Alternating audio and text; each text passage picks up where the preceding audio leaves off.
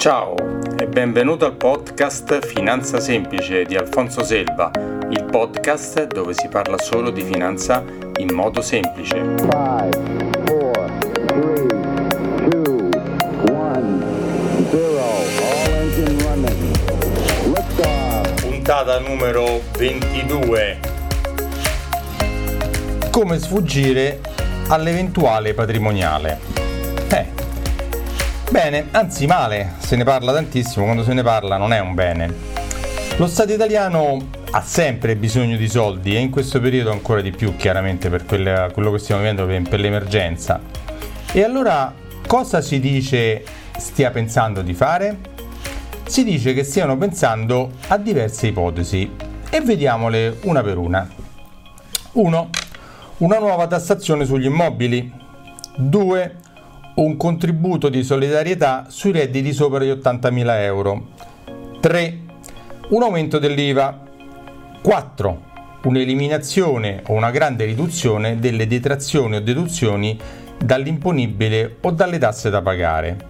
5. Una imposta patrimoniale con un prelievo forzoso sui conti correnti. 6. Un rialzo delle, arti- delle aliquote di successione. Bene, esaminiamole una per una e vediamo cosa si può eventualmente fare. Per quanto riguarda la tassa sugli immobili, non ci puoi fare nulla, eh, è così.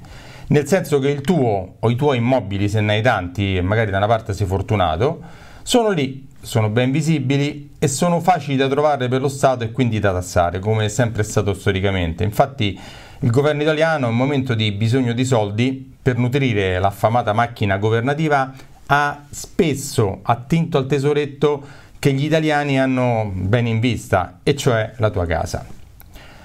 Riguardo agli immobili, appunto, lo Stato potrebbe avere molte strade a disposizione. La prima potrebbe essere immediata, e cioè mettere un'imposta una tantum, ad esempio con la motivazione tassa o imposta coronavirus.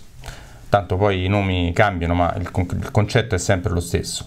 La seconda potrebbe essere quella di alzare i valori catastali su cui si pagano le tasse sugli immobili, sia in fase di compravendita che in sede di rendita catastale su cui si paga l'IMU al comune e la tassa sugli immobili in occasione della dichiarazione fiscale. La terza potrebbe essere la peggiore, quella di rintrodurre l'IMU anche sulla prima casa.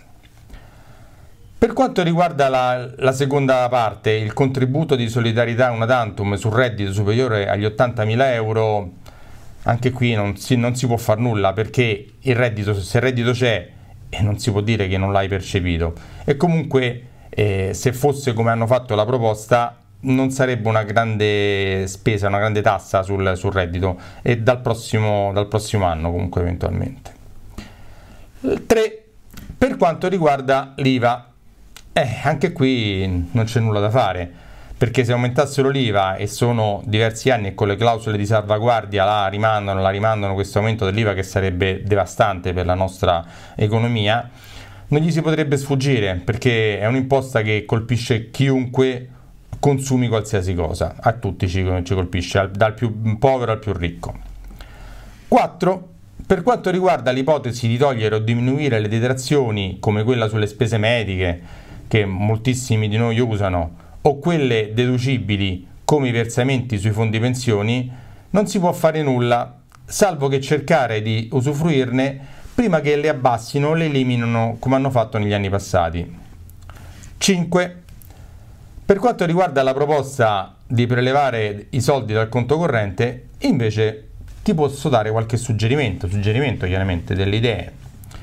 Nel 92 con il governo Amato ci fu effettivamente un prelievo forzoso nella notte nella notte e dello 0,6% che servì per farci entrare in Europa.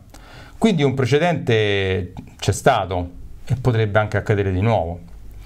Come ho detto prima, di solito quando se ne parla molto, prima o poi le cose arrivano. Calcolando che ad oggi nei conti correnti italiani ci sono circa 1500 miliardi, se applicassero la stessa aliquota, cioè lo 0,6%, lo Stato potrebbe raccogliere 9 miliardi di euro. Dico potrebbe perché nulla è sicuro e per ora ci sono solo voci, ma di solito, come ho detto, si inizia così e alla fine arriva la stangata. Quindi cosa potresti fare per evitare questa eventuale tassa patrimoniale sui conti correnti che in definitiva sono il posto più facile e liquido dove trovare i soldi? Beh, è semplice, potresti spostarli dal conto corrente e metterli da un'altra parte. Ad esempio, nel 92 non tassarono i fondi comuni di investimento e quindi potresti pensare di investirli nei fondi. Potresti pensare di investire i tuoi soldi per il, eh, anche per il tuo futuro previdenziale, per la tua pensione e quindi investirli in un fondo pensione che ti permette di vivere sereno i tuoi anni successivi e anche, non da sottovalutare, di risparmiare dei grossi importi illegalmente sulle tasse.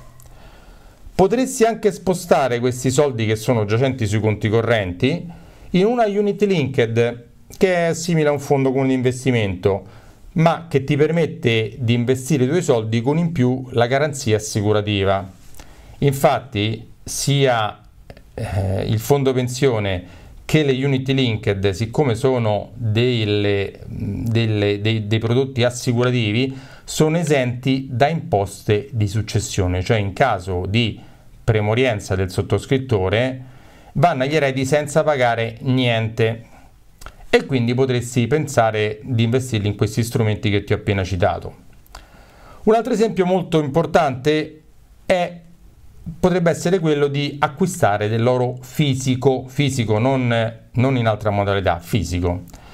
A questo proposito ho pubblicato su, sul mio podcast Finanza Semplice un episodio, il numero 18, in cui parlo di come fare per comprarlo in tutta sicurezza e legalità e dei vantaggi in termini di diversificazione e di copertura dall'inflazione monetaria, che è una cosa che molti sottovalutano, ma c'è, c'è sempre.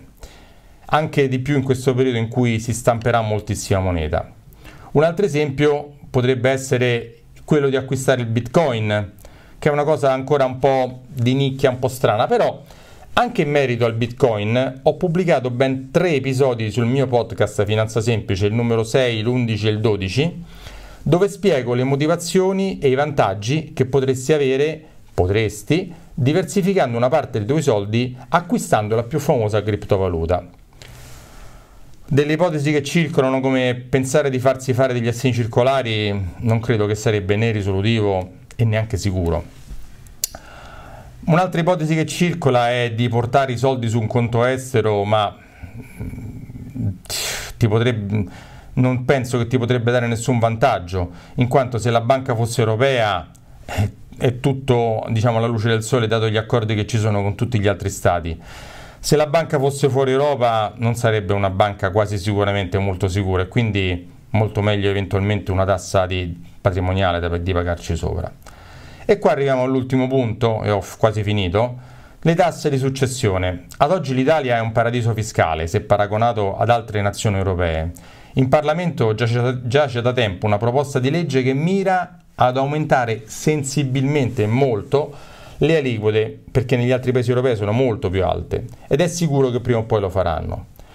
Anche qua, per ora, puoi ulteriormente migliorare il tuo carico fiscale delle tasse di successione ascoltando gli episodi 9 e 10 che ho pubblicato sempre sul mio podcast Finanza Semplice. Per concludere, Visto che l'imposta patrimoniale dovrebbe avere l'oggetto, l'obiettivo di raccogliere risorse per lo Stato italiano per affrontare le spese dovute all'emergenza coronavirus Covid-19, mi piace rinnovare una proposta che Tremonti fece nel 2018, quando anche allora si parlava di patrimoniale.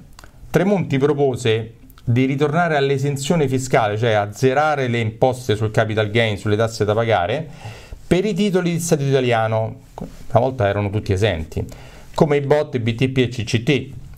Questo consentirebbe di raccogliere molti soldi dagli italiani a, come prestito dallo Stato che volontariamente potrebbero comprare i titoli di Stato e non pagarci le tasse.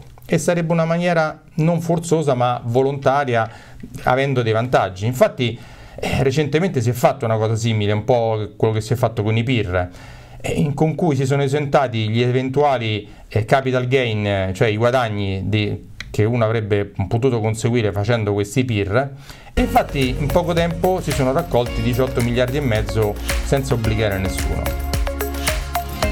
In definitiva, se hai bisogno di ulteriori informazioni o di una consulenza personalizzata, mi puoi scrivere a info-alfonsosilva.it. E ora un piccolo disclaimer in merito agli argomenti trattati in questa puntata.